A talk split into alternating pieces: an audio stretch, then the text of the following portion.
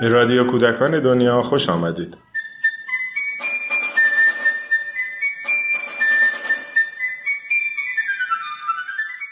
سلام. به گواه بسیاری از کارشناسان سیستم آموزش رسمی کشور ما از نبود تنوع در رویکردهای آموزشی رنج می‌بره. سالهاست که سیستم رسمی آموزش و پرورش تنها با یک روی کرد به امر آموزش می‌پردازه. از طرفی مراکزی هم که قصد استفاده از رویکردهای متفاوت رو دارن الگوهای آموزشی رو در هم میآمیزند و ملغمه عجیب و غریب رو به بچه ها ارائه میدن. قافل از اینکه هر کدوم از این الگوها و رویکردها ریشه در یک فلسفه فکری متفاوت داره. همه این موارد خبر از این میده که جامعه آموزشی ما نه تنها تنوع رویکردهای آموزشی رو نمی‌شناسه بلکه درک درستی هم از مفهوم روی کرد نداره. بنابراین همچنان نیاز به شناخت مفهوم روی کرد و تنوع اون احساس میشه. در رادیو کودکان دنیا و بر اساس کتاب رویکردهای آموزشی نوشته آقای ناصر یوسفی به این موضوع می‌پردازیم.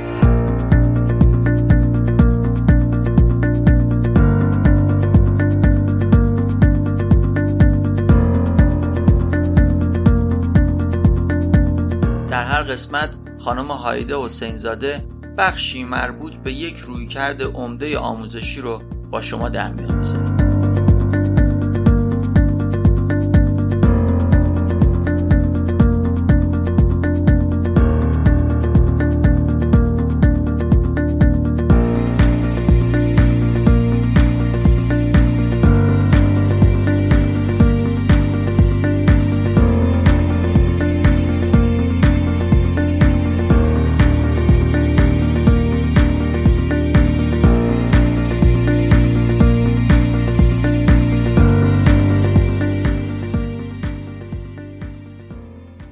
سلام پس از دوره رونسانس متخصصان علوم پایه سعی می کردن همه بخش های طبیعت را کشف کنند. آنها تلاش می کردن به کشف متغیرها بپردازند تا از این طریق پدیده ها را تشریح کنند، پیش بینی کنند و سپس آنها را کنترل نمایند.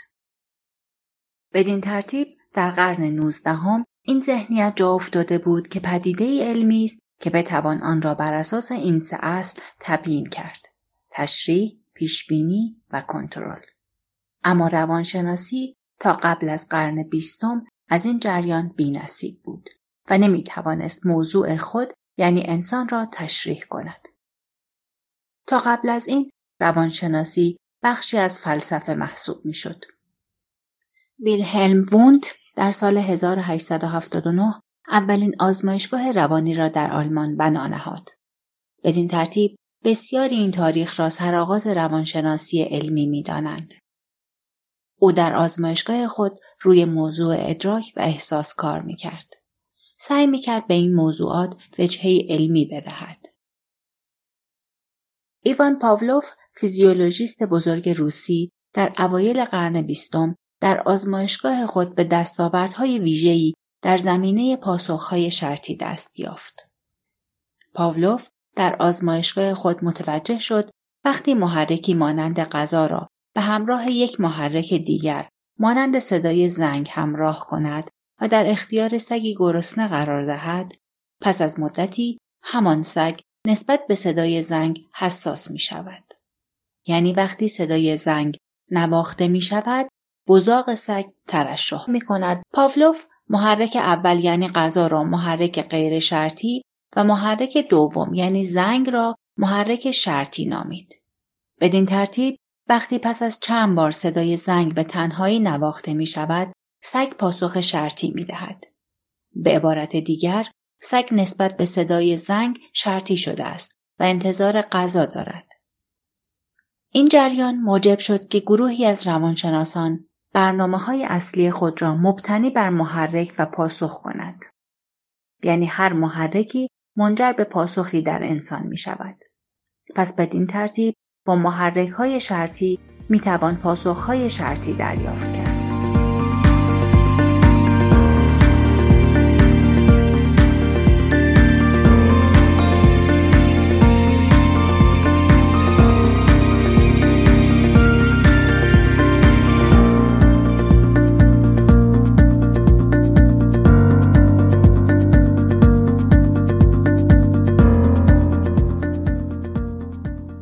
جان بی واتسون بیش از هر روانشناس دیگری نظریه پاولوف را در آمریکا ترویج کرد.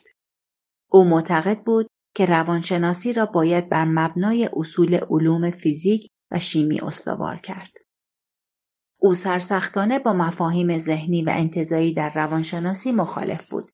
منظور او از رفتار هر کنش و واکنش عینی مشخص و مشهودی است که از انسان سر می‌زند که می‌شد آنها را دید اندازه گرفت و مورد بررسی و ارزیابی قرار داد او تحت تاثیر نظریات پاولوف معتقد بود که یادگیری جریانی است که بر اساس محرک و پاسخ شکل می‌گیرد و می‌توان با محرک های مناسب پاسخ های مناسب را دریافت کرد.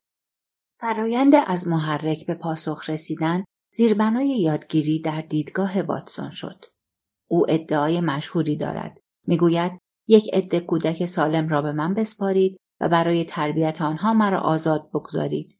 من تضمین می کنم که هر یک از آنان را چنان تربیت کنم که پزشکی برگزیده، حقوقدان، هنرپیشهای ماهر، بازرگانی صاحب نام و حتی گدا یا بار بیایند.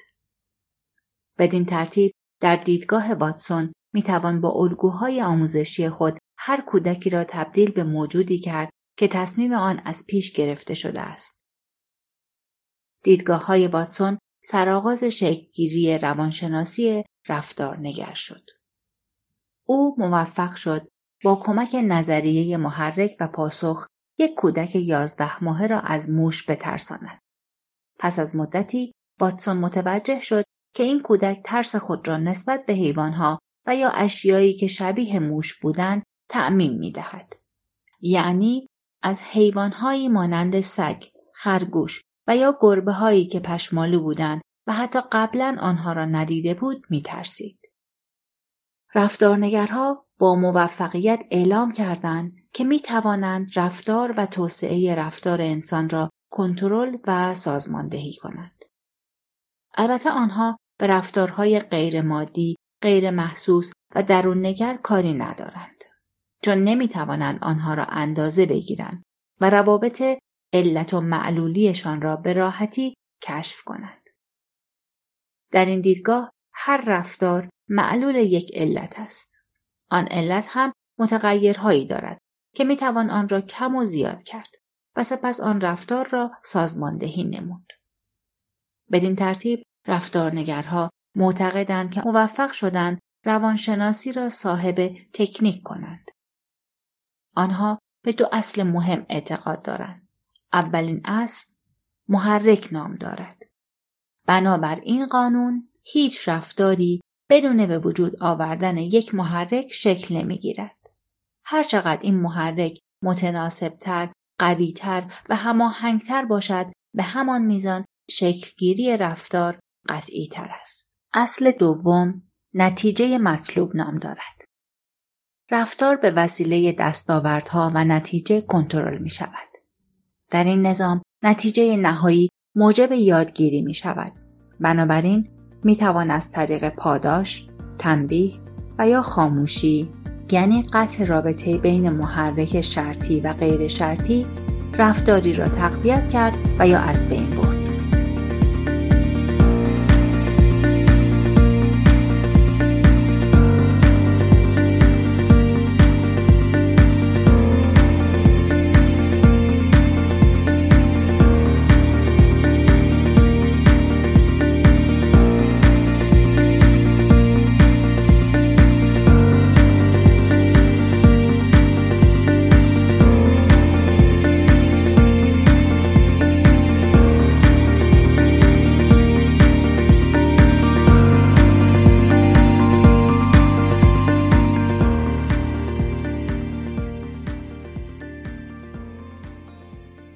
ادوارد سوراندیک یکی دیگر از روانشناسان رفتارگرا بود.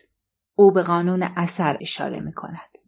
قانون اثر به این نکته می پردازد که وقتی پیش از دستیابی به پاسخ وضعیت خوبی شکل بگیرد و احساس خوشایندی را برای فرد آزمودنی به وجود بیاورد معمولا آن پاسخ ثبت می شود. در نتیجه قبل از شکلگیری پاسخ اگر وضعیت ناگواری باشد آزمودنی آن پاسخ را از یاد خواهد برد. بدین ترتیب هر محرک حتی اگر پاسخی نیز به وجود بیاورد به یادگیری منتهی نمی شود. بلکه لازم است آزمودنی از دستیابی به آن پاسخ احساس لذت و شادی کند. از طرف دیگر آزمودنی زمانی می‌تواند لذت و شادی را از پاسخ مربوطه دریافت کند که به نوعی آماده پذیرش آن پاسخ باشد. این دستاوردها یادگیری را از یک جریان خطی محرک و پاسخ جدا کرد و به نوعی به آن عمق و غنای بیشتری داد. اسکینر روانشناس رفتارگرایی بود که بیش از هر کس توانست دیدگاه های خود را در حوزه تعلیم و تربیت وارد کند. اسکینر معتقد بود که رشد نتیجه تعامل کودک با محیط پیرامون است و هرچه تعامل بیشتر، قانونمندتر و سازماندهی شده تر باشد، رشد نیز روانتر و بهتر صورت می گیرد.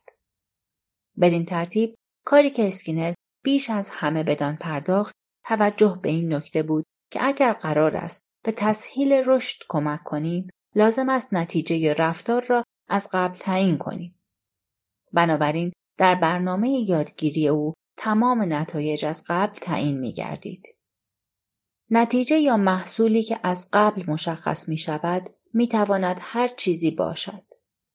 وقتی قرار است بستن دگمه آب ریختن توی لیوان و یا حتی کشیدن نقاشی بر اساس الگو آموزش داده شود در حقیقت نتیجه از قبل مشخص شده است. معلم و مربی در این الگو یک برنامه ریز هدفمند است و سعی می کند عکس‌العمل کودکان را شکل دهد تا به نتایج از قبل تعیین شده برسند. اسکینر سعی می کند با کنترل محیط و حذف عوامل مزاحم و یا با قرار دادن عوامل مناسب و مفید به رفتار مطلوب دست یابد.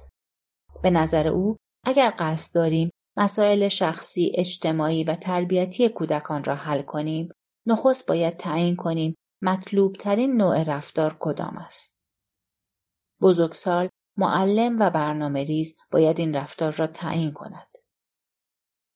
اما نکته ای که اسکینر را نسبت به سایر روانشناسان رفتارگرا متفاوت می کند، نوع نگاه متفاوت او به نظریه محرک و پاسخ است. او بنیان این نظریه را قبول می کند که محرک موجب پاسخهایی می شود. اما متوجه شد که ما از موجود زنده پاسخهایی را می بینیم که محرک آنها خیلی مشخص نیستند. یعنی نمی‌توان خیلی سریح محرک یا محرک هایی را برای آنها نام برد. او اصل محرک را انکار نمی کند. اما نمی‌تواند بپذیرد که همه رفتارها محرکی سریح و قابل تشخیص دارد. او با انجام آزمایش هایی قانون اثر و آمادگی را زیر سوال برد. بر اساس نظریه اسکینر اگر پاسخی را که در هر شکلی و به هر دلیلی از سوی آزمودنی ارائه می شود در زمان مناسب تقویت کنیم می توان انتظار تداوم و ثبات آن را داشت. در این حالت است که یادگیری رخ می دهد. او اثبات کرد زمانی که حتی به اشتباه پاسخ مطلوبی از آزمودنی سر می‌زند اگر آن را تقویت کنیم آن رفتار تکرار می شود. البته او همچنان به محرک های مناسب اعتقاد داشت و از آنها قافل نماند. اما بیش از هر چیز منتظر پاسخهای مناسب از سوی آزمودنی بود. تقویت کردن پاسخها و رفتار مطلوبی که از آزمودنی سر می‌زند یک کشف بزرگ در حیطه روانشناسی رفتارنگر بود. اما اسکینر در ادامه کارش متوجه شد که گاه منتظر ماندن برای دیدن پاسخ مطلوب ممکن است وقتگیر و طولانی باشد. از آنجا که تسهیل کردن و سرعت دادن به یادگیری یکی از اهداف رفتارنگرها بود، نمی‌شد که برای پاسخ مطلوب صبر کرد. به همین دلیل اسکینر شکل دیگری از شرطی کردن عامل را در پیش گرفت و آن نیز شکل دهی به رفتار بود. شکل دهی به رفتار بعدها تبدیل به یکی از اصول مهم در مراکز یادگیری مبتنی بر رفتار